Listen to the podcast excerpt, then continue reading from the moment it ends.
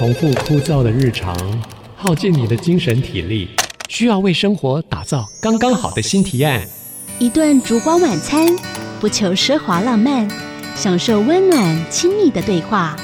一场水上运动，不跟浪潮作对，享受随波逐流的放松。一趟城市旅行，不走匆忙行程，享受惬意散步的时光。每周五晚上七点，刚刚好的休日提案，主持人邱逸轩陪你感受刚刚好的放松沉淀。